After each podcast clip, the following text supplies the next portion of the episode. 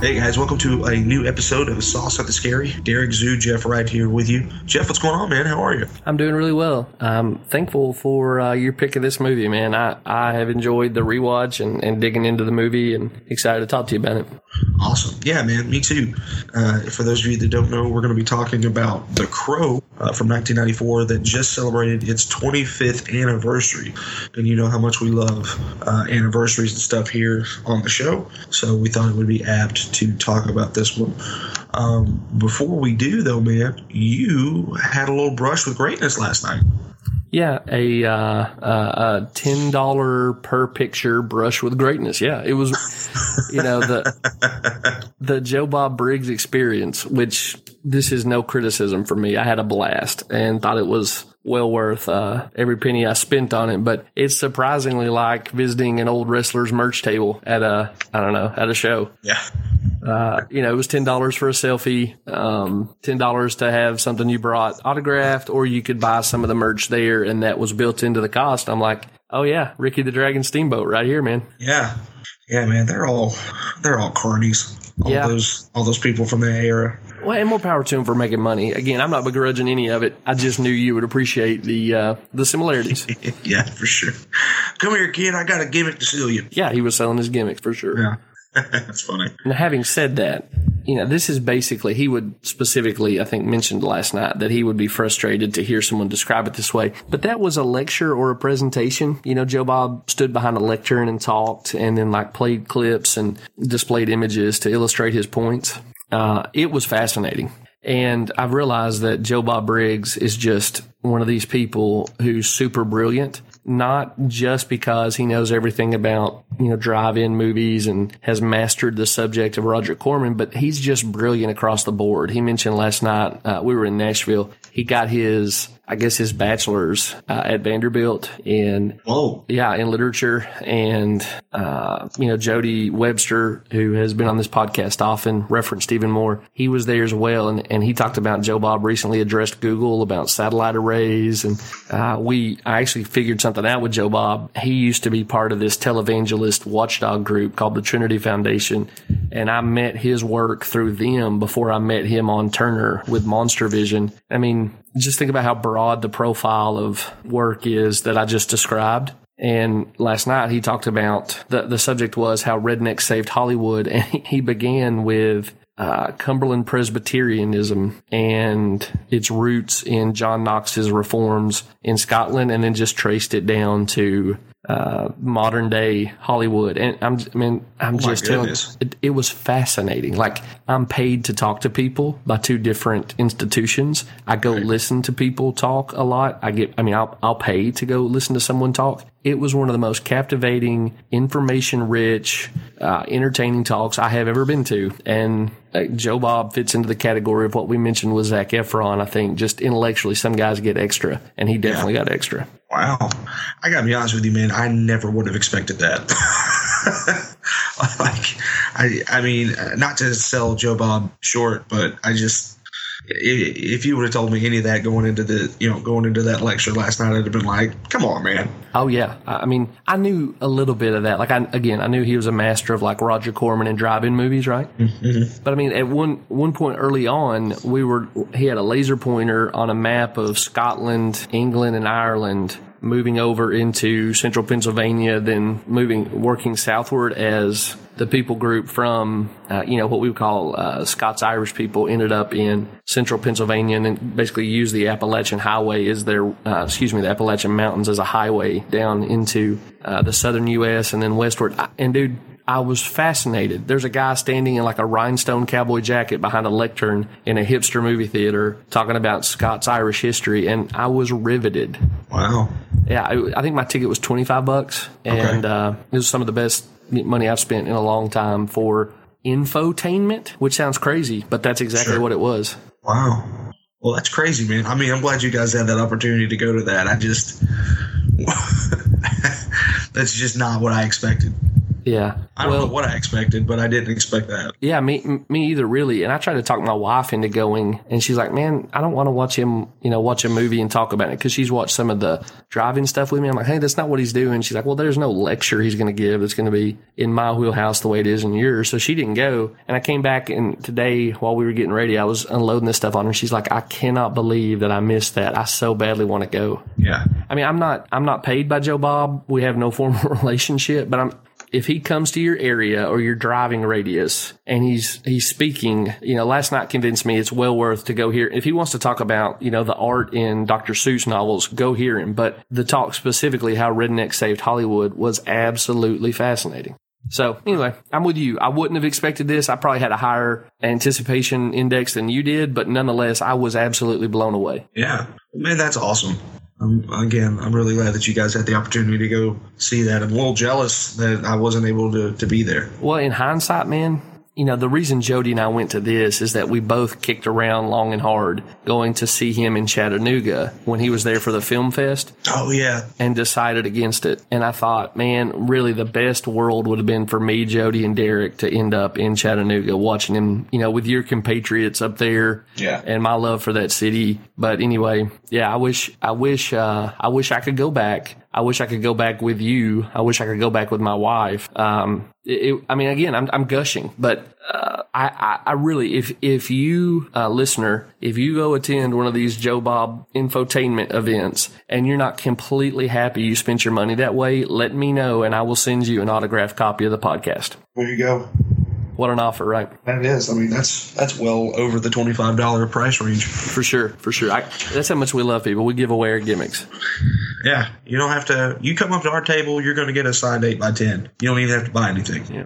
At least definitely a you know a free selfie. But anyway, Yeah. So uh, yeah, man, complete and total success. The Belcourt Theater in Nashville is a super cool theater. You know, I was looking at their marquee. They're not uh, nothing against this. They're not playing Endgame and A Dog's Journey. They've got really interesting films that that aren't getting wide release. And bringing in Joe Bob for an event like this just kind of ratchets up their cool factor. Sure. Um, so thanks to the Belcourt Theater just outside of Vanderbilt, and thanks to Joe Bob for a great evening. I bought a thirty dollar T-shirt so I could have a T-shirt and take a picture with Joe Bob, and uh, I'm very happy I did so. yeah. Was it a Roman Reigns T-shirt? No, man, he didn't sell any. If he did, like I would have bought two, yeah. but he just did. Could you imagine that Joe Bob Briggs? Joe Bob Briggs is selling other people's gimmicks. I mean, there's a world where Joe Bob Briggs worked for a time as like a, a Smoky Mountain Wrestling uh, manager. Dude, you could you could interchange Joe Bob Briggs and Action Mike Jackson, and they're one and the same. I, w- I want to, you know, if we ever develop Avengers technology like we see in Endgame, I'm going to go to the fork where Joe Bob worked for Jim Crockett for a while. It had to have happened. For sure, for sure. And man, it's just crazy. I didn't realize he had Nashville ties. I knew he was from Yeah. Texas. So he's like, yeah, when I was in school at Vanderbilt here, and you know, I don't know what the national perspective on Vanderbilt is, but Vanderbilt is pretty much the most prestigious school in Tennessee, it or Sewanee, but Vanderbilt has a higher profile. Um, and you know, you find that out, and he starts talking about his Nashville cred. About you know, he went and heard David Allan Coe uh, perform "Take This Job and Shove It" the day after he wrote the song at, at the Exit Inn or whatever. I mean, it's just it, it just it was a gift that kept on giving. Again, I'm going to stop gushing, but seriously, one of the happiest decisions I've made in a long time. Well, good man.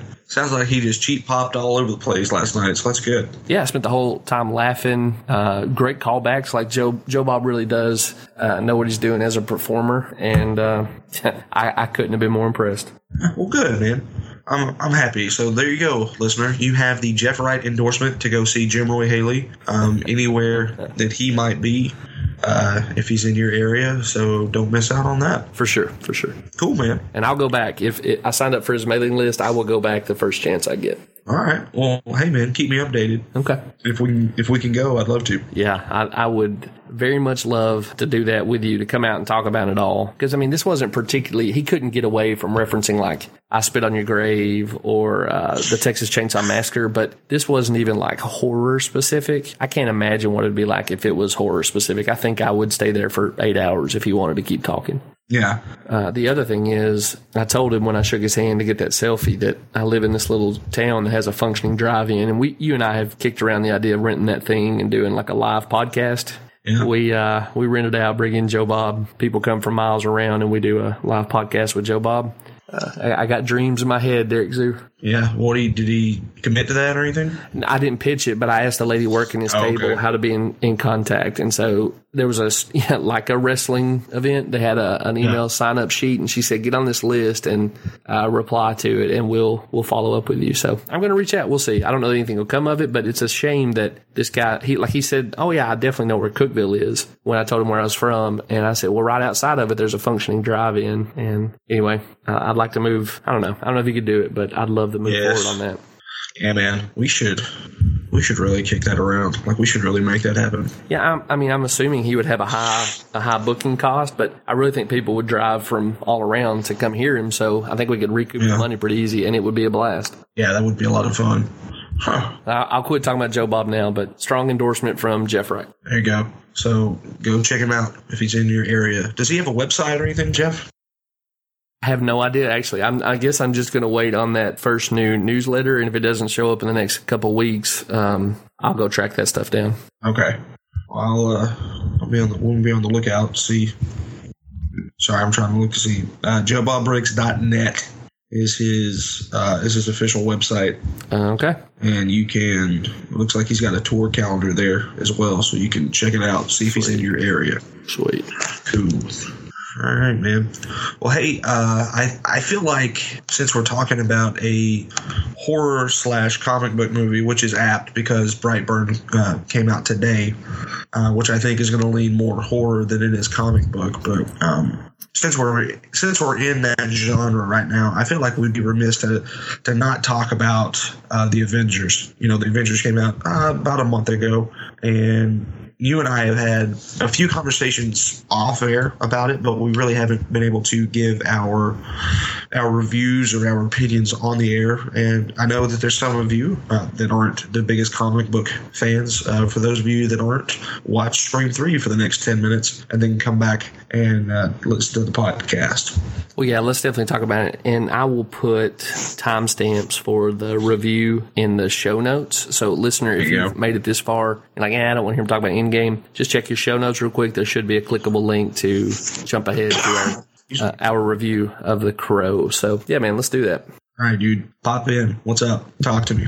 Well, I guess the place to start is I've seen it four times so far. How many times have you seen it? Uh, I am right there with you. Okay. So it's a movie that rewards multiple rewatches. Mm-hmm. I mean, this is just broad strokes to start the conversation with. Uh, it's a really high quality movie. It's not a perfect movie, but the thing I needed it to do most, um, which is one, be a Steve and Tony movie. Yeah, Uh, and then number two, give me a satisfying conclusion to their stories. I thought it knocked out of the park. Now, again, not a perfect movie. I think it can be nitpicked, and, and you know, it's probably like I don't know. It's definitely not the best Marvel movie, but it's top five, top three. You know, I'm not trying to sing the praises as highly as I did for Joe Bob, I guess, but uh, I, I'm not a complete rose-colored glasses fanboy about it. But again, the thing I needed most from it, it delivered in spades. so you don't think it's the best Marvel movie? No, I I don't have major criticisms for it. Uh, other than just a little continuity stuff, which would be, you know, it's hard to keep continuity over 20 films. And Kevin Feige is to be applauded for having done so so well. But I, I just think Black Panther and Winter Soldier, those, those are the, uh, the, the, the two most awesome movies in my mind from Marvel Okay. and they were super tight. The there's no real weak points or letdowns in my opinion in those. Uh, both of those are pretty much perfect movies in my mind. Even uh, you know, I'm saying that beyond just the superhero genre. Yeah. And so, in that sense, I'm going to say those two are definitely better. Okay. Um, but you know, from three down to five, I could I could be persuaded. yeah. And so, those are my general thoughts. I'd love to hear you react to it or just lay yours out. Oh man, um, I mean, I, you know, I think I think I've told you this. I think this movie has replaced The Dark Knight as my favorite movie. Yeah, that's high um, praise, my friend. And after after watching it as many times as I have, and knowing the beats and knowing what's coming and and everything, it's still like I I can't wait to go back and watch it again. Um, if we didn't have such a great string of movies coming out over the next two or three weeks, I probably would just go back and watch it more. Yeah. Um, and matter of fact, I'm going to try to watch it one more time before it leaves theaters. That's that's a solid plan. So tell me tell me favorite stuff. I mentioned Tony, and I know you're even a bigger fan than I am of RDJ. Uh, maybe three things you like the best about Endgame. Um, as as masochistic as this may sound, I love the whole Tony Stark arc in this movie.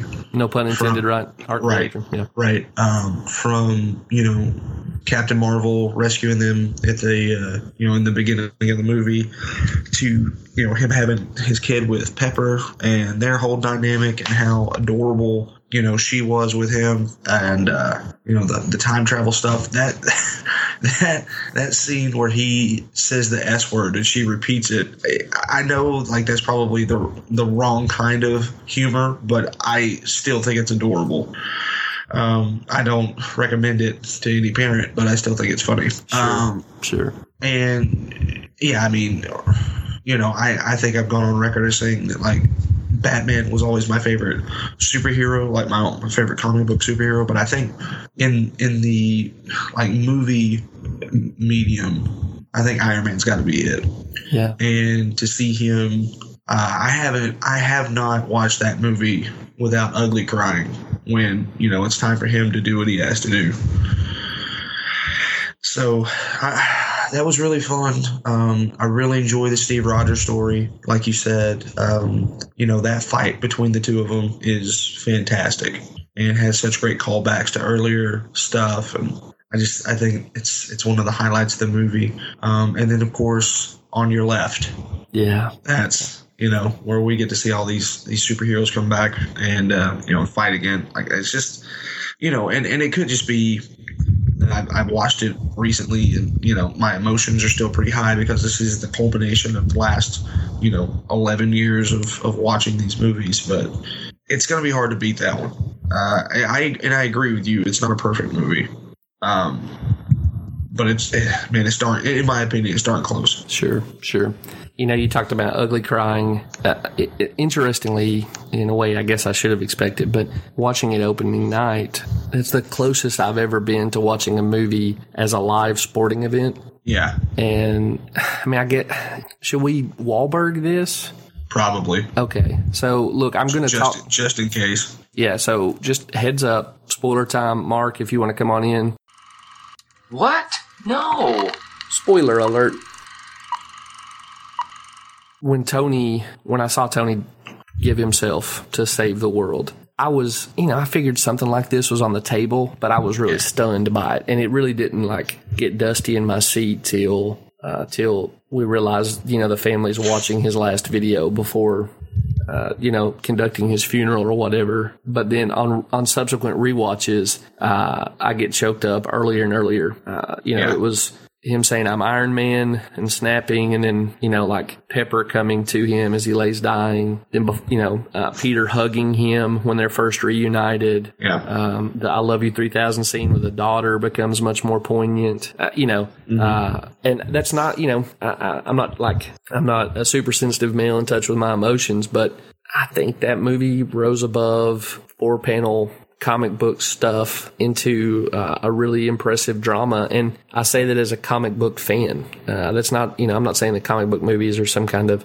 garbage or second tier entertainment. I just feel like this movie went even beyond what I already liked about comic books. Yeah, yeah. Um, you know, and, and that's the thing about it. Like, you know, you and I've talked about this before. I, I think when we when we reviewed Venom, we talked about how Marvel has really stepped their game up and how people don't want to handle like the B movie comic book movie anymore. hmm You know, we think that it's got to have all this gravitas and emotion, and, you know, blah blah blah blah blah. But when you when you stop and think about it, like we sat through some crap in the 80s and early 90s, and even in the early 2000s. Like we went through some crap when it came to superhero movies. Uh, uh, yeah, and and superhero movies that Kevin Feige was ostensibly in control of. Uh, Yeah. I've been showing my kids the first two Fantastic Four movies because they watched Endgame with me, and I was like, it'll be fun to watch them realize Chris Evans is in here as the Human Torch. And you know, we watched it, and I was just surprised to see Kevin Feige listed as an executive producer, and I thought, wait a minute, did you not have your fastball, or uh, what's going on here? Yeah. Uh, but anyway, so yeah, we sat through some crap, and like I think to whatever degree he had control. I know Fox had heavy hands in that movies, but those series of movies. But um, I also think we like we hung with those guys while they were learning how to do movies. And Iron Man came along, and they were like, "Oh, this is it." Yeah, and you you know you had such a great. I mean, I could gush over Robert Downey Jr. every day, all day. Um, but you know, you have one of the greatest actors of the last generation playing. You know, the, your lead guy. You've got a director who has always. My, I mean, I've always loved Jon Favreau stuff, and uh, you know he doesn't disappoint in that first movie, and you just see like, oh, this is how it's going to be. And you, you know, the crazy part about that is, is like that movie came out the same year The Dark Knight came out, and uh, you know, there's there was a lot of people that were like, I mean, The Dark Knight's a great movie, but Iron Man was amazing. Mm-hmm. You know, at the end of the year, you know, I remember a lot of like best of lists and stuff were saying like The Dark Knight number two, Iron Man number one, and it's hard to argue with that. Like, I, I still think Iron Man might be my favorite Marvel movie.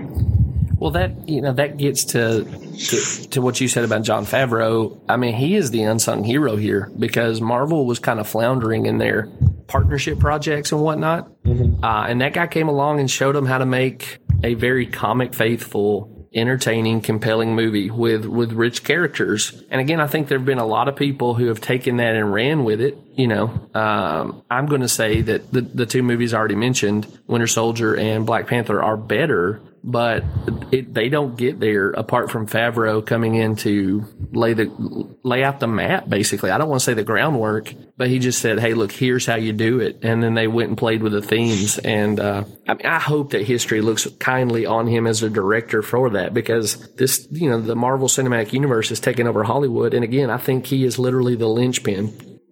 Yeah, man. Yeah, I, I completely agree with that. And, you know, they just. Sorry, I'm trying to.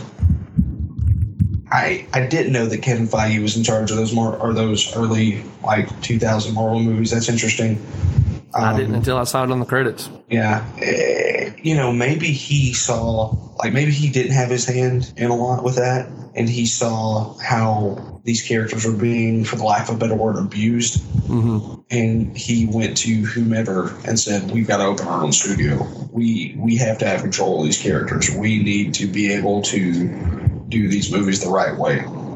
And so maybe uh, I'm sorry. Go ahead. I was going to say I wouldn't be surprised because that's exactly what happened. Yeah, maybe maybe we had to endure the suck to get what we've gotten. And and if that's the case, I'm down for it. Yeah, absolutely. It was it was a price well worth the cost. I mean, it was a uh, uh, a product well worth the cost, and I'd be you know be happy to pay it with my Cinemac dollars all over again. Yeah, The, absolutely, man. the last thing I've got on that is that again, I needed it to be a, a Tony and Steve movie. I, I know that the franchise is being handed off to Spider Man and Black Panther and Captain Marvel. That's cool. That's cool. You know, um, but the axis of this first phase, which I, I guess uh, Feige has said wraps up with the next Spider Man movie, not Endgame. So it would, it's an interesting uh, thing that I'm looking. I'm, I'm interested in seeing how it plays out. But you know, the the the axis is in the first Avengers, Steve and Tony fighting about their their differences, right? So Iron Man uh, accuses Steve of of being a science experiment. Everything special about you came out of a bottle, and you know, Steve looks back and says, "Cool, you got the suit, you got the invention stuff, but you're not the kind of guy to make the sacrifice play." And then by the time we get to Endgame, we know Steve is worthy. Um, I mean, of course, we knew some of this from the first Avenger, but when he picks up Mjolnir, we realize, yep, Steve's worthy. It's not what's in the super soldier serum, it's what he was before that that makes him unique. And Tony Right. makes the sacrifice play. And it's, I mean, I, I, I love Tolkien. I think of him as an incredible storyteller and like big picture mapping stuff. We're living in the age. I've never, you know, watched Game of Thrones, but people really love uh, George R. R. Martin as a storyteller. We've seen things like Breaking Bad play out. Uh, I think the Marvel Cinematic Universe, Phase One or whatever, is as impressive a long con storytelling arc around these two characters as I've ever seen. And mm-hmm. I read a lot of literature.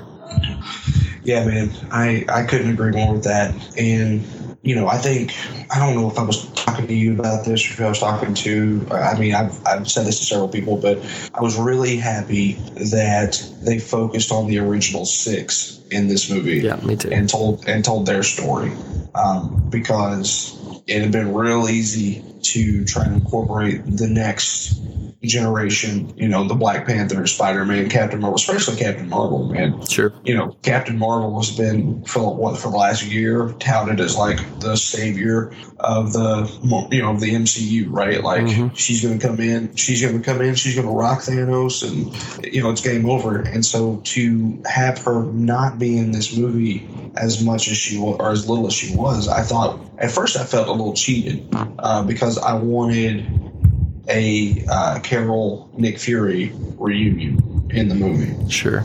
Um, but the more that I thought about it, the more I was like, no, that was the right move to make because you don't, you've got more time to spend with those characters. You know, Samuel L. Jackson is, is immortal and he's never going to die. And so he's going to be in all these movies from, from now until the end of time. So you have, you have those opportunities to see that in Captain Marvel too, right? Sure. Um, so you know, don't you don't have to you don't have to give the goods away uh, for everything in this movie. So it was just uh, again, it was just nice to see them stick with the original six, um, and to see them pay off are arguably the you know the top two most popular characters you know of the last 11 years the way that they did was was uh, very apt and I, you know, it's it's a movie that I can't like again, like I said, I can't wait to go see it again. I wish I had time to go see it today. I'd go, you know, I'd go watch it, but um, I look forward to seeing it again, and I can't wait to own it. I'll probably watch it every day for a month straight. Yeah, yeah, absolutely. I mean, it'll be a it'll be a appointment viewing situation for the right family. Yeah, absolutely. So I uh, I can't can't give the movie enough high praise. Uh, real quick, I mean, I think we'd be remiss if we didn't do this. What are your nitpicks? Uh, there's some there's some uh, some continuity stuff. You know, like I wonder what it means, and, and, and I just give it to the Russos. They could they could fix this or you know explain it, but like the idea that Steve went back and lived through an I guess an alternate timeline with Peggy, but then you know the Russos have come out and said that Peggy's kids are his. So how does that work? Um, also, just wonder how Steve Rogers goes back in time and sets out with his wife, and, maybe he didn't do this, but how does he sit out all the stuff that's happening in the world uh, in those eras? Right, we've got national, if not wars, conflicts like Korea and Vietnam, and in the comics, all the Hydra stuff is developing there too. We would assume, and like, does he just ride it out in a suburban home, dancing the night away? I'm, I'm okay. You know, he's put his time in. If it's retirement, I don't think he's required, but it just seems like his moral compass wouldn't let that happen. Right. Um, it, it's more about you know just Steve's arc, and I would like to have seen a um, a version where Steve becomes basically Fury, and I guess maybe we'll get that. Although I think Chris Evans has said he's he's largely done. I also, uh, as a comic book nerd, I'm really excited about Sam getting the shield, but I would have liked a time where Bucky had it for a little while, uh, and then then let it end up with Sam. And then, you know, the the deal with Tony, I get why they tell the story the way they did. But did, did you read that there's a deleted scene where Tony snaps everything back to five years ago, basically just undoes what Thanos did, and then he meets Morgan in the in uh, the Soul Stone the way that Thanos met young Gamora.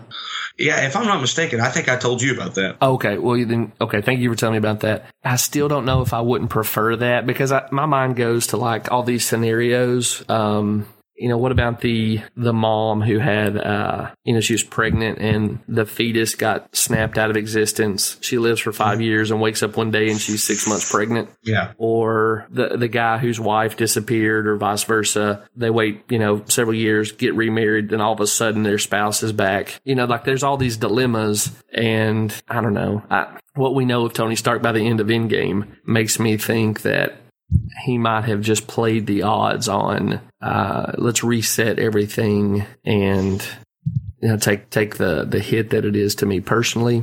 I'm not saying that would be better. I just wonder if I wouldn't prefer it. Yeah. So those are the kind of questions that come out of it, which maybe is the strength of the movie actually that it leaves you asking good questions. Um, But the fact that they're there, I didn't have those with Winter Soldier and Black Panther. Like I just thought every every string was tied up by the time those movies were over which may not be what everybody prefers. I don't always prefer it. I, I like lingering questions sometimes, but nonetheless, those those would be my small quibbles. I got you. Okay.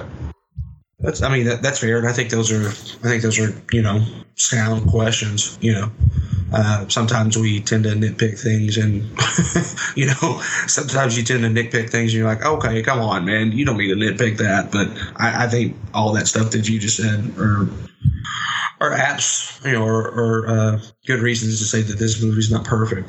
But Yeah. And here's the thing I don't feel like I'm nitpicking because if there was never another Marvel movie made, I would be entirely satisfied with what they have accomplished, you know. So, yeah, I mean, you are kind of criticizing a couple brushstrokes on the Mona Lisa. I know that's hyperbole, but um, in terms of pop culture cinema, it doesn't get much better. yeah, for sure, for sure. Uh, scale one to ten, what would you give it? Yeah, I'm just going to give it a 10. Uh, Yeah, I mean, I guess there are shades of tens, um, and that's all I'm gonna. That's the only way I'm gonna indicate that I think it's just slightly under perfect. But I mean, yeah. what can you really complain about? There, you know, there might be questions or whatnot, but what can? There's nothing that's a weakness. So Right. you, Yeah, I agree. Uh, same thing, man. Ten all the way around. Uh, I I love this movie three thousand. uh, I, I've never went to check this out, but I saw it uh, reported a couple different places that the total runtime of the Marvel Cinematic Universe up to that point was 3,000 minutes. Yeah, Man, yeah. It's a it's a clever meme on uh, on Facebook right now, but I, I you know I haven't went back and checked it myself. yeah, whatever the truthfulness turns out to be, that's that's a uh, it's a poignant way to think about this series. And man, I'm just so I'm so happy that we got to to have this. I mean, we've mentioned it a hundred times on here, but if you'd have told me in middle school that I would ever see one movie the quality of what we've gotten from Marvel Cinematic, um, I would have been blown away. And to to see the heights we actually did get in just the first phase is. I don't know. It just feels really, uh, it feels like a rich gift. Yeah, absolutely. And you know they've set up some really great characters for the next stage, and I'm excited to see where that takes us. But I'll I'll be honest with you, man. I don't know if I'll ever be as hyped for those movies as I was for for this round. You know, Absolutely. But uh, glad glad I got to glad I got to live through it, and glad I got to be a part of it. And, yeah, like I said, man, can't wait to I can't wait to own that movie, and I'll you know I may buy it for three or four different times just to make sure that I've got it. Mm-hmm, All right, well, let's get to the main event. Yeah, baby. Let's uh, let's go back in our way back machine to May thirteenth, nineteen ninety four, let's talk about the Crow. All right. So let me just remind us all what era we're in here because 1994 seems, I guess, in some ways closer and further away. Uh, in 94, Lisa Marie Presley married Michael Jackson. Kurt Cobain committed suicide. I just cherry picked some of the most, um, if not the best movies of the era, uh, the ones that stood out to my mind. So we got Pulp Fiction that year. We got The Shawshank Redemption and Forrest Gump. We got The Lion King, and we got um, Dumb and Dumber. So that- Sorry, That's where the world was. one of these things is not like the other. Well, I mean, that's all, you know, there, there's a lot of world changing stuff that happens there. So Friends debuted in 94. Uh, the, the original PlayStation debuted in 94. Oh wow, I didn't know that. Yeah. And both Amazon and Yahoo were founded in 94. Okay, Um, and then just the other thing, it didn't really change the world, but it, it sure felt pretty earth rattling at the time. Uh, we watched O.J. Simpson and Al Cowlings go on a long drive through Los Angeles. Yeah. So that that's the world into which the Crow stepped. I mean, the Crow was before some of that and after some of it, but that, that I mean that's where we're at when we're thinking about this film. Hey man, can I tell you the top ten songs uh, from Billboard magazine's top 100 in 1994? Yeah, lay it on me. All right. Uh, number 10, Don't Turn Around, Ace of Base. Oh yeah, man. Ace of Base holds up. Yeah. Number nine, All That She Wants, Ace of Base. Okay, man. Yeah. Yeah. Uh, number eight, All for Love, Bryan Adams, Rod Stewart, and Sting. Yeah. Uh, colder, colder. yeah. Um, Breathe Again by Toni Braxton, number seven. yeah. Number six, Stay, I Missed You by Lisa Loeb and Nine Stories. I think this is the year that Left Eye Lisa from TLC got arrested for burning down Andre Rison's house as well. Since you mentioned that either, Lisa. It was either 94 or 98. Oh, okay. Yeah, I forget. Um, number five, Hero by Mariah Carey. Yeah. Uh, number four, The Power of Love by Celine Dion. And check out, check this out, man. The number, the top three. These are, these are a product of their time. Number three, I'll Make Love to You, Boyz II Men. Number two, I Swear, All-4-One. And can you, you want to take a guess as to what the number one song was in 1994? Man, I should know. I mean, um, it's probably it's not anything grunge, right? Because I think No, I think no, that that had pretty much passed us by by this point. okay, man. I guess I, I, I don't have a guess, man. You have to lay it on me. I saw the sign. Ace of Base, man. Ace and base. They own ninety four, dude. Yeah, they did, man. I remember, I remember going to the skating rink, and that's all they would play is Ace of Base, and I'd be like, for goodness sakes, play something else. Yeah. Dude, those Ace of Base songs, I would still be excited to hear come up on my, you know, Pandora or whatever streaming station I'm listening to. Oh yeah, man. I, uh, you know what? I listened to it not too long ago. I put Yeah. together a '90s playlist, and I put all that Ace of Base stuff on there. Yeah, I get it. Yeah, it was good stuff. And speaking of soundtracks, did did you pay attention to the soundtrack of this film much? Um, yeah, you know, a little bit. Um, Corgan did it, right? Well, I mean, there's there's a ton of guys on it, um, or a ton of bands from that era. So like Rage Against the Machines on there. Uh, I think Trent Reznor covered a Joy Division song on it. Um, I mean, it's just a time capsule. Like it's the music I was listening to. Uh, of course, I was also listening to like Tupac, but it was that kind of alternative, emotional, uh, kind of whiny, but nonetheless music. And then, you know, gangsta rap, uh, that, that defines that, that year for me musically, even though Ace of Base certainly was on my radar. And, you know, just hearing the songs in this film, it's, uh, it's a quick snap back to more nostalgic, times you're more nostalgic for, I guess. Yeah. Yeah, I guess I was wrong on that. For some reason, I thought that Billy Corgan. There's a movie. Isn't there a movie that the Smashing Pumpkins did like the entire soundtrack to? Oh, I'm sure. And if he's not on this soundtrack, it's the great oversight. Like, I have to believe their track got left on the floor or he was feeling especially prima donna y because he's exactly the, the, you know, his art, his art is the kind of stuff that showed up on this soundtrack 100%. Yeah, he's. I mean, Smashing Pumpkins is the only band on here that I wouldn't that I would think should be on here. The Cure, mm-hmm. Stone Temple Pilots, Nine Inch Nails, Rage Against the Machine, Rollins Band, Pantera. Oh, yeah, I mean, Yeah. that is the most 90s thing ever. You can take away your 90s playlist and just play the soundtrack and you're in the 90s, you know? Yeah. That's wild. Throw Kiss from a Rose and um, I Believe I Can Fly on there, and you pretty much got all the great movie uh, songs of the 90s. Which I mean, I know a lot of our listeners, this is going to be too old for, uh, but I'm assuming for a, a lot of the listeners also, this is the same kind of nostalgia bump that you get when you watch a movie like this. You know, it goes harkens back to, if not childhood, uh, early adulthood, and yeah, it, it, in a fun way, I guess. Yeah. Faux show. Well, hey, speaking of the crow, I, I was talking to Jody about this while we stood in line to, to pay for Joe Bob's gimmicks last night. I realized that there are, well, it, it's a collection of films and the crow. They're, they're basically two cinematic creations that I have bought in every generation of tech that they were released on. Um, and that's Star Wars. I've had Star Wars from VHS to Blu-ray. I don't think they've released a 4K edition yet, but I'll buy it Yeah. and I have had the Crow from Blu-ray to to whatever the last edition is. I don't think they belong in the same category, but it says something about me personally in the way that this film grabbed my attention. You know, it's it's it's Yeah. hung with me.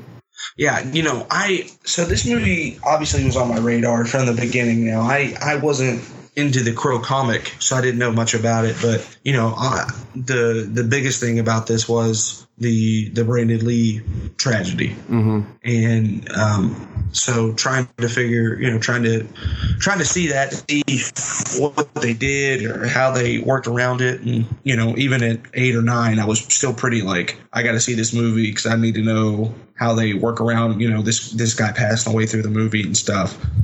And you know, going back and rewatching this, man, Brandon Lee should have been one of the biggest stars. Like he should have been one of the biggest movie stars in the world. I was going to ask you about that. I kind of got things chopped up uh, here under headings, and the one that leads with Brandon is if you think that he is as good as we feel like he was, or mm-hmm. if he got the died too young bump. And so you're definitely in the he was as good as we're all kind of looking back concluding that he was. Yeah, I think so, man. I don't know if, if, like he's as I don't know if he's like as technical or as like Robert Downey Jr. you know or stuff like that. But when he comes on the screen, you, you, that's where your that's where your focus goes. Mm-hmm. And you know, especially in the '90s, that's what made a movie star. Yeah. Right. Like you didn't have to be the world's greatest actor. You just needed to be someone who captivated an audience. And I could easily see and this may be sacrilege, and I'll take the hits, but I could easily see, you know, nine years from from the time this movie comes out, uh, Brandon Lee being a sun-kissed pirate, uh, you know, Jack Captain Jack Sparrow on Pirates of the, of the Caribbean. Mm-hmm. That you know, sense. like he he just has that same kind of presence about him, and uh, you know, so I, I don't I don't know if like his acting chops are as good as you know, you, you would think of like Heath Ledger or, or Downey or Christian Bale or uh, Daniel Day Lewis or anything like that, but he always catches your eye. He's always, I mean, obviously, obviously he's the main character in this. He's the crow, so you're always looking for him. But you know, this movie lives or dies, no pun intended, with him. Yeah. And when he's not on the screen, you're just you're waiting for him to come back on the screen. Yeah, yeah. Well, I'm with you. I mean, I, I, watched this probably with my most critical eye this time because I knew I was reviewing it and wanted to give it a serious effort. Um, most of the time before, I've just watched it for pleasure. Um, the scene in Albrecht's apartment where he, you know, he finds out what happened to Shelley after he died, and um, I just think that's incredible acting, basically. And, you know, when at the end, Albrecht asks, asks him, Are you going to jump out the window? And he says, I think I'll use the front door. Mm-hmm. Uh, I thought that was incredibly well delivered. Like, it, I, you know, we're supposed to feel very sorry for him, and, and you do. Uh, but the thing about this movie is it's, it's a revenge movie, and every character is kind of two dimensional because you need to hate them or you need to root for them, and they don't have a lot of time to, to give you nuance, you know? Yeah. But that that scene in the apartment with Albrecht is where I most connect with Eric Draven as a guy who's been wronged and yeah, for all the supernatural stuff he's caught up in and the vengeance quest he's on, uh, he's still a dude who loved a woman and had had had those good things taken from him too quickly. I I don't know what it is about the scene itself capturing that for me, but like that is a definitive line delivery and scene in that movie for me. Yeah. And I think it says something about what what he could attain to as an actor. So I'm I'm with you like he probably never rose to the to the heights of a of a Heath Ledger or some of the other, you know, maybe even a, a River Phoenix. But considering how young his career was, I definitely think we've got reason to think he would get there. Yeah, I I agree. So you said you didn't know much about the comic. Um, it's I didn't know independent comics existed in 1994. Mm-hmm. But I've since learned about James O'Barr, who created this. And uh, do you know much about his story? I don't. So basically, the crow is born out of his own tragedy. His fiance was killed by a drunk driver when he was 18. Oh, my goodness. And he ended up going to the military uh, in 78 and was trying to work through this stuff and decided, hey, I'll, I'll put it on paper. And so he started creating the crow, worked on it till like 81, but he said it didn't help him. Like he, he just got darker and darker. In the comic book, I've went back and read since then. And like, you know, this is a pretty dark movie, but the deaths are much more violent in the comic book. And so anyway, he said that it kind of took him to a darker place and he didn't get catharsis until he saw the film as a finished uh, production. But anyway, he wrote this thing, finished in 81. Nobody wanted it. It wasn't published till 89, uh, but it went on to become the best selling independent comic of all time. Wow. Yeah. And I mean, that's true as of like five years ago. I haven't looked since then, but I think I would know. Uh, maybe I wouldn't, but I think I would know if that had been broken. So it, it's pretty impressive material. And, and the comic is a little bit, um, it looks a little rudimentary by today's standards, but it's a really great read. I mean, it holds up, man. Um, Do you, uh, do you think that it was because I mean was that before the movie came out or since the movie came out that it's it's become that? the best selling Yeah. Yeah, since then, you know, it sold like crazy before, but of course, the movie, what happened with Brandon Lee, all that's gonna, and, I mean, and also culture. Like, I, there are people who are listening to this podcast who are gonna scream at me when I say this, but I, I can only talk about it from my lived experience. What would have been described in our high school as first goth and then emo mm-hmm. That showed up in culture, maybe in part because of the crow, but certainly the crow, if it wasn't driving it, it was a it was a piece of pop culture that people in that that um, community really latched onto. And so there's a lot of stuff happening that I think that accounts for the sales, but nonetheless, I think it speaks to the inherent value of the story before it becomes a movie and all that too. Uh, speaking of it as a revenge movie, I'm just going to run. I'm going to run through the deaths in this movie, and you tell me which one your favorite is. Uh, Okay. One of them's not a death, but it's a, it's certainly an act of vengeance. So Tintin. so um, he's the first guy that that Eric encounters after his resurrection. Eric uses his own knives to torture and kill the criminal, and then he he later draws that emblem in blood from Tintin's body or from Tintin's blood. Next up is Gideon, the pawn shop owner, who doesn't die but is burned in the explosion of his shop. Uh, a fun boy dies with needles in his chest. T Bird is strapped into a car that's about to blow up and is driven into the river uh, by whatever Eric rigged up to, to lock in the steering wheel. And then lastly, you've got Top Dollar, who Eric kills by giving her, giving him rather, all of Shelley's pain. Uh, as a revenge movie, what's your favorite act of revenge here? I mean, this probably seems like the cop out answer, but man, I really top dollar for me is the most cathartic. And going back and rewatching this movie, and I, I probably haven't watched this movie in, in about a year. I think I picked it up. You know, I think you and I had talked about doing this movie last year, reviewing this movie last year uh, because I'd watched it, and I just forgotten how good it was Yeah. but watching him finally serve justice to top dollar man it's just really really nice Sure. It's the most surprisingly just death in the movie. Like, you knew that Top Dollar had to die. yeah But it just struck me. I mean, and of course, this is a superhero who's created with specific powers to serve the, the narrative aims that the storyteller wants to tell, but that he has these empathy powers. Um, it was just like, oh, that is the perfect way for this guy to die. And I wish every victimizer in the world had to experience what Top Dollar lived through right then. You know what I mean? Yeah, Like, I yeah, wish that's what we could sentence people to in our legal system. yes Now, having said all that, I, I'm going to go back to Tintin. okay I think Tintin's death and encounter, it just, it kind of sets everything up about this movie. Uh, you realize the power that Eric is dealing with. You realize the mission he's on and you realize that this is not a guy who's going to like live by the noble superhero code. Mm-hmm And the thing I really appreciate about it is, again, it's it's so important to a revenge movie. But we see Tintin when in the home invasion uh, scene when they are tormenting Shelley in, in various different ways. He licks the blood off his knife, and that Eric takes his instruments away from him and uses them against them is exactly what you want when you see victims rise up against victimizers, right? You want to see them disarmed and have to suffer as they've made others, which is actually better captured in top dollars, you've already said. But there's something about Eric ma- making him eat the blades that he used to, to taste the blood of his fiance from that if I get in my like vengeance is necessary mindset, I just found it deeply satisfying yeah and they do some of that with with the fight between Tintin and him. It's really the only you know, until the end where we get like a mono e mono matchup with the crow. When uh, when when Eric is able to dodge the knives but then catch them, and and Tintin, the guy who acted him out, delivers it. He realizes now that he has been literally disarmed, and what what he had used to inflict uh, torment on other people was of no use against this guy. You, you know, it, it feels like the world is becoming more just as soon as Eric catches that knife. Yeah. I guess. And I, again, I told you I had it kind of chunked up here in, in certain different categories. Any, you know, before we move on from like scenes, was there anything in this that, that really grabbed your attention? Like if, if, if someone says The Crow, what scene do you think of first?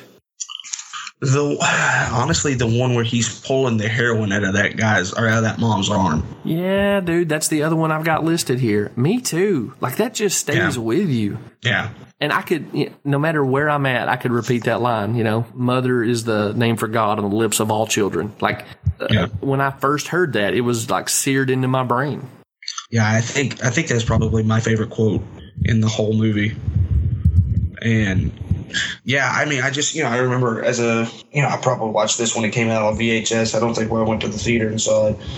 So I was probably nine by that point. Mm-hmm. and just as a nine year old kid, this movie blew my mind anyway. But as a nine year old kid, watching you know this guy take this poison out of this person's body was just it. It does. It's you know you're right. It just it stays with you.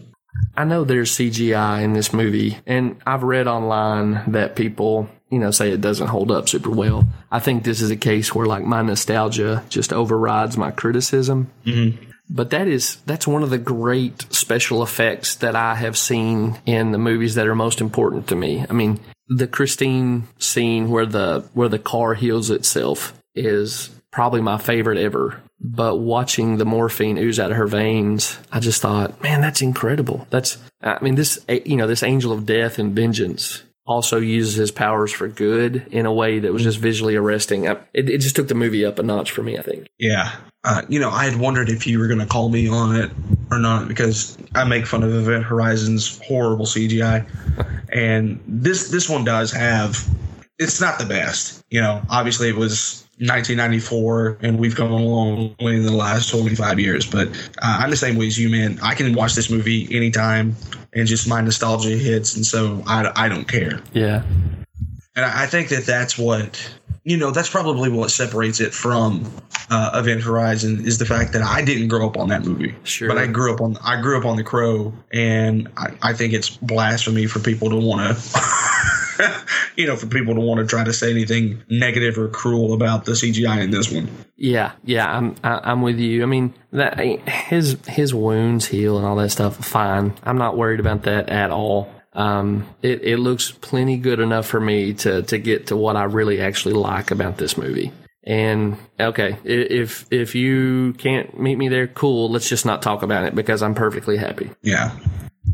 Did you know that Michael Berryman, who I guess some people are going to think of as um, the the guy from Weird Science, the the strange looking guy from Weird Science, and obviously as a Robert Downey Jr. fan, I know you're uh, probably a fan of that movie too. But Yes, our horror community is going to know him as Pluto, the inbred mutant from The Hills Have Eyes. Okay. Did you know he was in this movie and all his stuff was cut out? No, I didn't know that. Yeah, so I I found this watching Joe Bob Briggs. He uh, I'm just slowly trying to work back through his Shudder stuff, and I'm watching the Thanksgiving uh, movies. Well, he brings Berryman on when they watch The Hills Have Eyes, and he brings up the Crow, and you know my ears perked up. Um, there's this character in the comics called the Skull Cowboy, who is a more like he does the same stuff the crow does in guiding Eric, but he's he can talk, and so he tells him ex- explicit stuff. And Berryman play, played that character, but Proyas cut all those scenes because basically the the Skull Cowboy is there to say you can only work on revenge, you can't help the living. So like when he goes and helps Darla.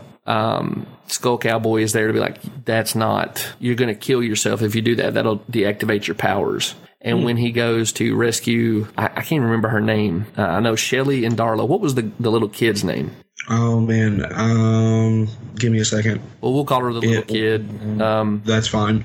When he goes Sarah. to Sarah, thank you. When he goes to rescue Sarah, the Skull Cowboy shows up and says, "You're going to be mortal if you go do this because your powers are given only for revenge. You can't help help the living." And uh, I, I'd like to see Michael Berryman in this, but I think they made the right decision to cut that stuff out to tie his powers to the Crow rather than the mission. Yeah. But all this stuff is available online. You can go find these YouTube clips where what's left of these cut scenes are spliced back in, and uh, they're they're readily available on YouTube. Yeah, man, I need to do that because I, I think that actually would have been good to keep in. Oh yeah, okay. Yeah.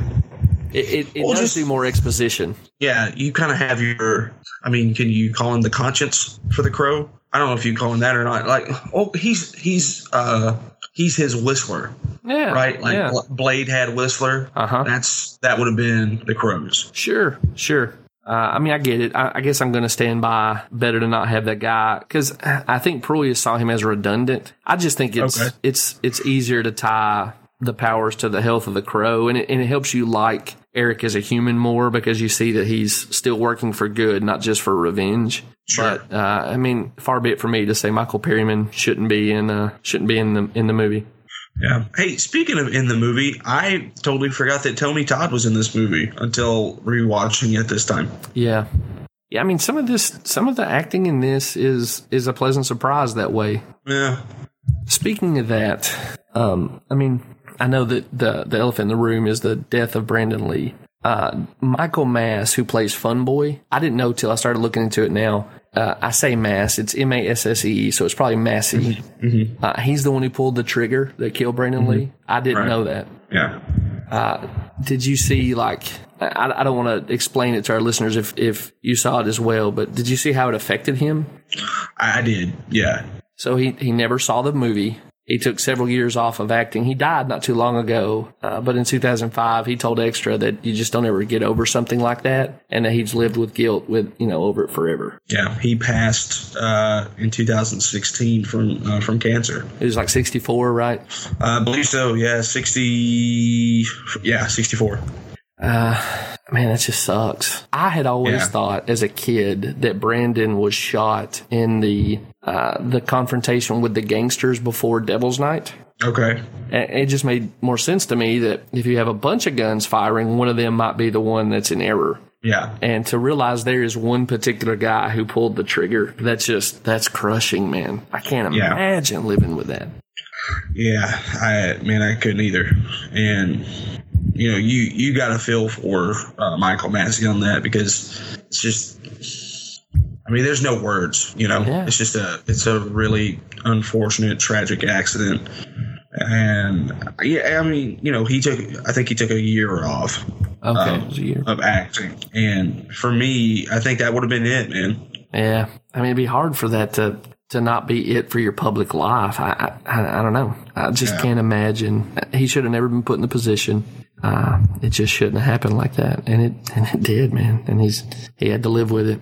Do you, You know, do you, do you want to walk people through how that came to pass that, that, uh, Brandon Sure. Lee was shot? Yeah. Uh, so in the in the scene where uh, Eric finds his fiance being beaten, and, uh, amongst other things, uh, Massee's character fires uh, what is known as a Smith and Wesson Model 629 uh, Magnum revolver. And in the previous scene, uh, they used the same gun. It called for a dummy cartridge. Uh, it had no primer or powder on it. Uh, it was to be loaded in the revolver for a close-up scene. Film scenes they utilize a revolver where the bullets are visible from the front, but they don't necessarily require the gun to actually be fired. The dummy cartridges provide the realistic appearance of actual rounds. Does all that make sense? Yep. Okay. So instead of purchasing a commercial dummy cartridge, the film's prop crew created their own, my goodness, by pulling the bullets from live rounds, dumping the powder charge, and then reinserting the bullets. Um, however, they unknowingly or unintentionally left the live primer in place at the rear of the cartridge. And then at some point during filming, the revolver was apparently discharged with one of these improperly deactivated cartridges uh, that set off the primer with enough force to drive the bullet partway into the barrel, where it became stuck, uh, which is commonly known as a squib load. And I guess the prop crew just didn't realize it or failed to recognize it, or um, that I, I'm not real sure. Or are they? read- I- Go I've ahead. read in other articles that the main prop guy had gone home for the day and like an assistant had been tasked. This is crazy in hindsight, jeez. but an assistant had been tasked with handling this. And that's where the, the screw up went happened. Gotcha. Yeah. Um. So yeah. So anyway, you know, this bullet, it uh, it got Brandon in the in the abdomen, and uh, he was rushed to the New Hanover Regional Medical Center in Wilmington, North Carolina. He went underwent surgery for six hours, uh, and on March 31st, 1993, at 1:03 p.m. Eastern Time, uh, Brandon Lee was pronounced dead, and the shooting was ruled an accident due to negligence. Brandon Lee was 28 years old, Jeff. Man, yeah. Well, it sounds like a baby at this point, you know? Yeah, yeah. You know what, what's crazy is um, we already tied something back to wrestling, so I guess it's apt to do it again. Um, 20 years ago, yesterday, on May 23rd, 1999, Owen Hart um, tragically lost his life in an accident that didn't revolve that didn't involve bullets, but it was a stunt that went awry. hmm And you know, one of the things that I uh, one of the new podcasts I listen to is a podcast called Grilling JR with uh, Conrad Thompson and Jim Ross, and where you know Jr. was sitting there at ringside while Owen fell 78 feet to his death um, in front of 20,000 people. And one of the things that they spoke about on the podcast this week, I mean, they, they talked about that pay per view, and um, they talked about the fact that this this guy came in saying that he was the one that had been harnessing Sting for the last couple of years. Uh, Sting, obviously, his gimmick being based on the crow. Exactly. And come to find out, this guy had never harnessed Sting. He had just been with a company and was somewhat like the, you know, how you said the main stunt guy went home for the day. Well, that's pretty much what happened in this situation, too. I don't know.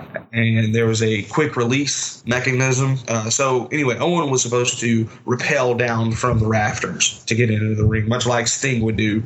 Um, to fight the bad guys. Owen was going to rappel down to the ring. There was a quick release mechanism. I, Owen apparently was trying to readjust his cape and hit it, and then just fell.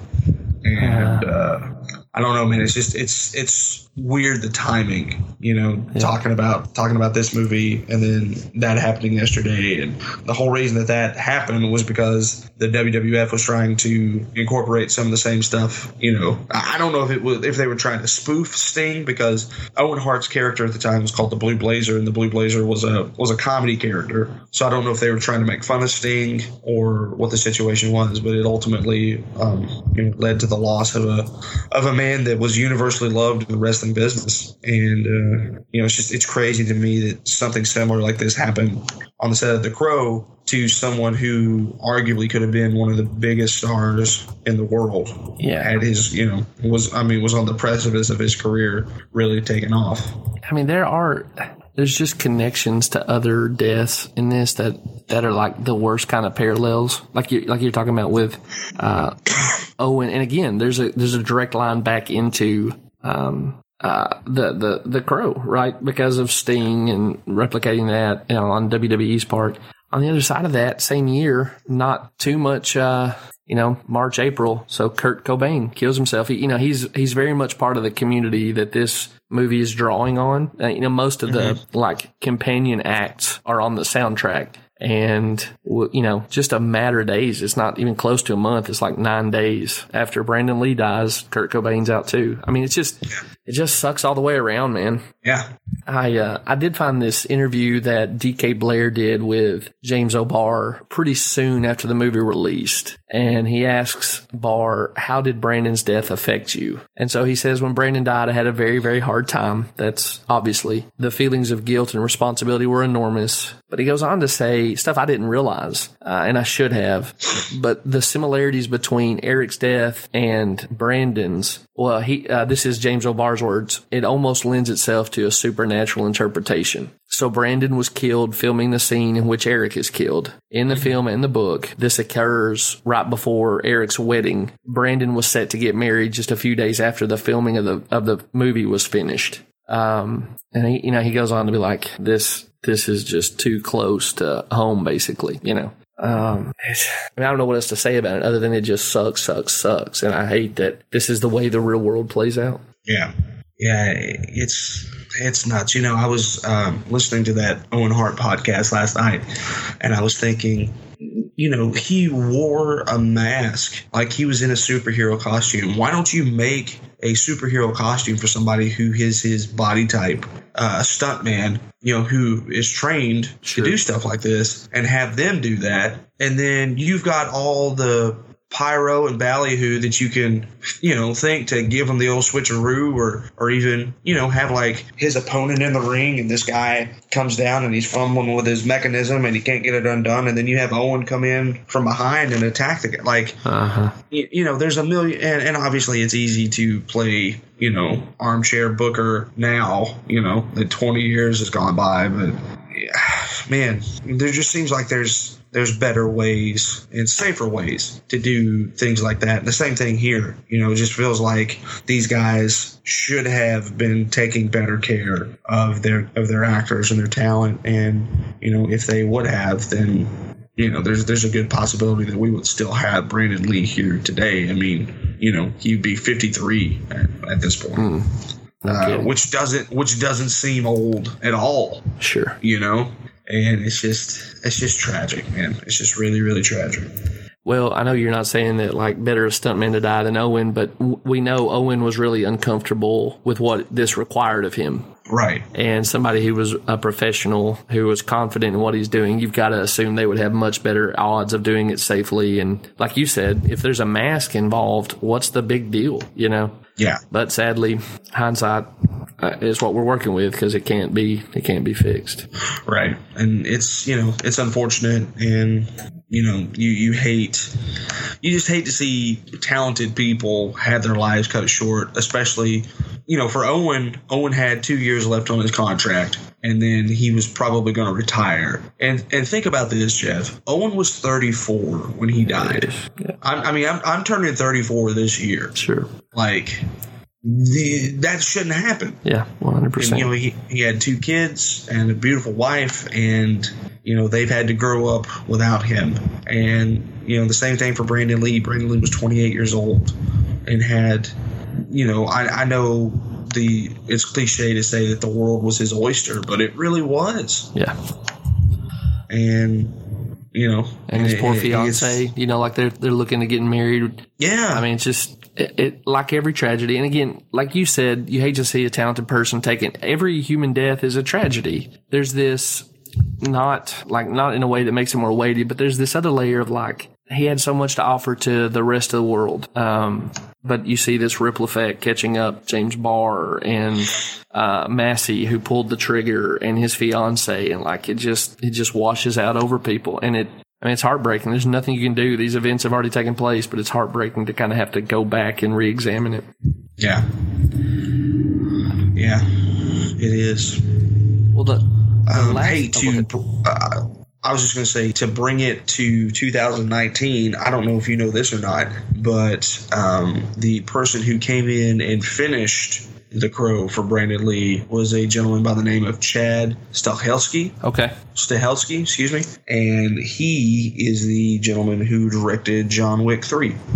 oh really? Okay, well that's cool. Yeah, yeah. Speaking of so 2019, kind of- oh sorry, I don't know why we're stepping on each other lately, but yeah. It, it's fine. I feel like I think there's a little bit of a of a lull in like Oh, lag in on the connection. Yeah, um, yeah, I'm sorry. Um, but anyway, so uh, Stahelski actually had a little tribute for Brandon Lee on the set of John Wick 3. That's where I was getting at. Oh yeah. I wonder if there's any record of this stuff. I'd love to. I'd love to see that. You know, I wonder if like anybody throw that up on Yeah. YouTube or anything. yeah, I don't I don't know. I'm just I'm on uh I'm on movieweb.com right now and there's a there's an article about it. I'll send you the link. Yeah, please do. Yeah, that's cool. Yeah. So, Well, you know, they, there has oh, the, where I was going to take the 2019 reference is that there is talk of a remake, but it has la- you know it's languished forever. And we got news Yeah. last year that Jason Momoa was going to participate, but it looks like everybody has walked away from that thing at this point. It, it, Yeah, you know, every if it feels like every three years there's a new hey such and such is going to do the crow, uh huh. and it it ultimately falls by the wayside. And I, I'm at the point now where it's it, it needs like it has to be somebody really good to remake this thing. Otherwise, I don't want it to happen. Sure. Sure. I read that um, o, uh, O'Barr has committed to writing the script, which gives me some hope. I assume he would treat it with respect. But the last director that was uh, attached to it basically it came to him and said, I'm not going to remake the 94 film. I'm not going to touch that at all. I just want to do a shot for shot remake of your comic. And that was Oh. when Momoa was attached. And I thought, you know, if you're going to do it, let's try it that way. You know what I mean? Like somebody owns Yeah. the rights to this. Uh, O'Barr has had nothing to do with any of the sequels in this franchise. They've all been terrible. Somebody with those rights is going to make another one of these. And if, if we're going to do it, let's do try to stay away from the, the Brandon Lee film. Let's try to cut a new path as Sure. much as possible. Yeah. The last thing I've got, and I know we've got to wrap up here. Um, this movie has had a long tail uh, in terms of influence. So we talked about Sting, but I specifically wanted to run back through with you. Uh, have you seen online these people who make comparisons between The Crow and Nolan's Batman films? No, no, I haven't. Well, I'm, I'm just going to throw some of the elements at you, and then you can tell me if you think there's anything to this or not. Right? Okay. Um, obviously, Eric and Heath Ledger are working from behind painted faces. And some people online have noted, I think this is a lesser one, but that Eric's like cold cream makeup or whatever it is fades away the longer the movie goes on. And that with the Joker, his uh, his makeup degenerates and gets flakier and whatnot as the movie goes on, mm-hmm. and they see that as drawing inspiration from from The Crow. I think this these next two are more compelling uh, in order. So I'm going to go from least to most. The least compelling is the comparison between the makeup stuff. Uh, the next is that we have that scene in The Crow where Eric lays out a fire emblem of the crow and lights it on fire, and the Batman uh, emblem in fire shows up on the Dark Knight poster. Uh, and then the last one is, and there's a lot of YouTube videos where you can go, uh, you can go see these side by side. But the scene where Eric is approaching Top Dollar's gathering of mobsters to to collect skank, uh, it does look very similar to the scene in which the Joker enters the collected mobsters of Gotham. Oh, and yeah. confronts them to take leadership, and that's the one that is the strongest parallel to me. Yeah, yeah, I never really thought about it until you brought it up. But yeah, that's that actually has some weight. Well, when you see those scenes play out side by side, next time you get a chance, and listener, I recommend that you do the same. Just look for that on YouTube. It's an easy find. Um, I, it feels pretty compelling once you watch it play out. Like even, you know, the crow comes in first and how the guys react and even the confrontation between Top Dollar and Eric, um, what, what's the kind of the lead gangster in that, uh, the Nolan film? I can't remember his last name. Eric, Gamble. Oh, Eric Roberts. Eric Roberts' character. His name was Gamble. Okay. Uh, no, no, it wasn't. He was uh, Maroni. Mar- that's right. That's, I should remember Yeah. that. So yeah, the the reaction between Top Dollar Maroney, there's just a lot of parallels. It makes me think that I, I couldn't find anywhere where Nolan addressed it, but it makes me think Nolan is definitely conversant with the Crow. Yeah. Well, anything else you got on this one, man? Ah, no, man. I, you know, I just, I'm just really glad that we that we decided to do this, and really, it was really good to um, check it out and watch it again. That's one, you know, The Crow's one of those movies that I feel like you should dust it off every year and rewatch it and just appreciate it for what it is. And so I'm glad glad we had the opportunity to do that. I'm also glad we had the opportunity to, uh, you know, go long form on it and, and excuse me, and you know, talk about it and, and bring some really cool stuff up about the the history. Yeah, with you entirely. I appreciate you suggesting it. Um, I, I know that we've kind of went into extra innings here. Do you want to wrap us up and we'll get ready for, I guess, talking about uh, Brightburn next week, right? Yeah, man, we got Brightburn next week. Um, so, well, anyway, man, let's. I mean, let's hit the let's hit the high notes, right? Sure. Scale of one to ten. What are you giving this? Dude, I love this movie and I've watched it a ton. I'm probably going to give it a higher rating than most people. I think this is like a seven and a half. Okay, I'm actually going to go higher than that, give it an eight. Okay, yeah. Well, I feel Yeah. good. I'm in your neighborhood. I mean, again, not a perfect movie, and in hindsight, maybe it doesn't hold up as well to, to people who didn't meet it as young adults or children. But man, I love this movie, and there's Yeah. there's nothing I can, can, can really criticize when I consider it as a product of 1994. I mean, over and against Endgame, sure, but in '94, this thing was awesome. Yeah, I mean, this was the end all be all in '94. Yep, yep. Oh, uh, do we see anything scary?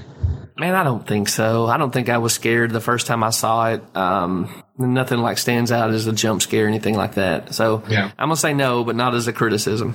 I'm going to say yes, Okay. and I'll tell you why. Um, the the the heroin scene has stuck with me for 25 years, and as someone who grew up in a drug environment, Oh yeah, yeah, it just kind of it sticks with you. sure. And uh, so, yeah, I don't think in you know inherently there's anything like jump scary or anything like that. But that is a that is a scene that I'll I'll never forget. More so for the personal implica- implications that it had in my life. Yeah, I got you. Um, I got you. So yeah, I would say I'd say yeah, I saw something scary, Okay. Well, no argument from me. I saw a good and that movie. might man. actually yeah that might actually be the first time that I've said yes and you've said no to that question. So maybe. I'll call you the Crow Uncle. Yeah, that's right. oh, Uncle Crow over here trying to fight the good fight. All right, man. Well, hey, guys, thank you so much for listening. Uh, you know how to support us. Go to Apple Podcasts, Google Podcasts, Stitcher, SoundCloud, Spotify, YouTube, uh, Plenty of Fish, I, I, wherever we're at, and give us those coveted five star reviews. Um, let us know what you're thinking about the show. Of course, we've got the Patreon campaign. Jeff, we got to figure out what we're going to do for Patreon this month. I've got some nominations I'll discuss with you offline. Okay, perfect. Uh, Patreon.com forward slash scary podcast. And you can help us grow this podcast uh, with your contributions to that. Um, of course, you can join our Facebook group, highly touted and praised. We saw something scary on Facebook. Um, if you're in the Tennessee area, I have a show in the hometown, baby, Sparta, Tennessee, on June the 21st uh, at 7 o'clock at Bilbrey Farms. Yes, you heard that right, Bilbrey Farms. And I'm bringing a couple of funny friends with me. So you can get tickets for that at eventbrite.com. Just search my name. He's at Right Jeff. I'm at Derek Zoo. We're out of time. We're going to keep this comic book trend going next week with Brightburn. Uh, but until then, guys, keep your head up. Can't rain all the time. See you guys back here next week. Bye bye.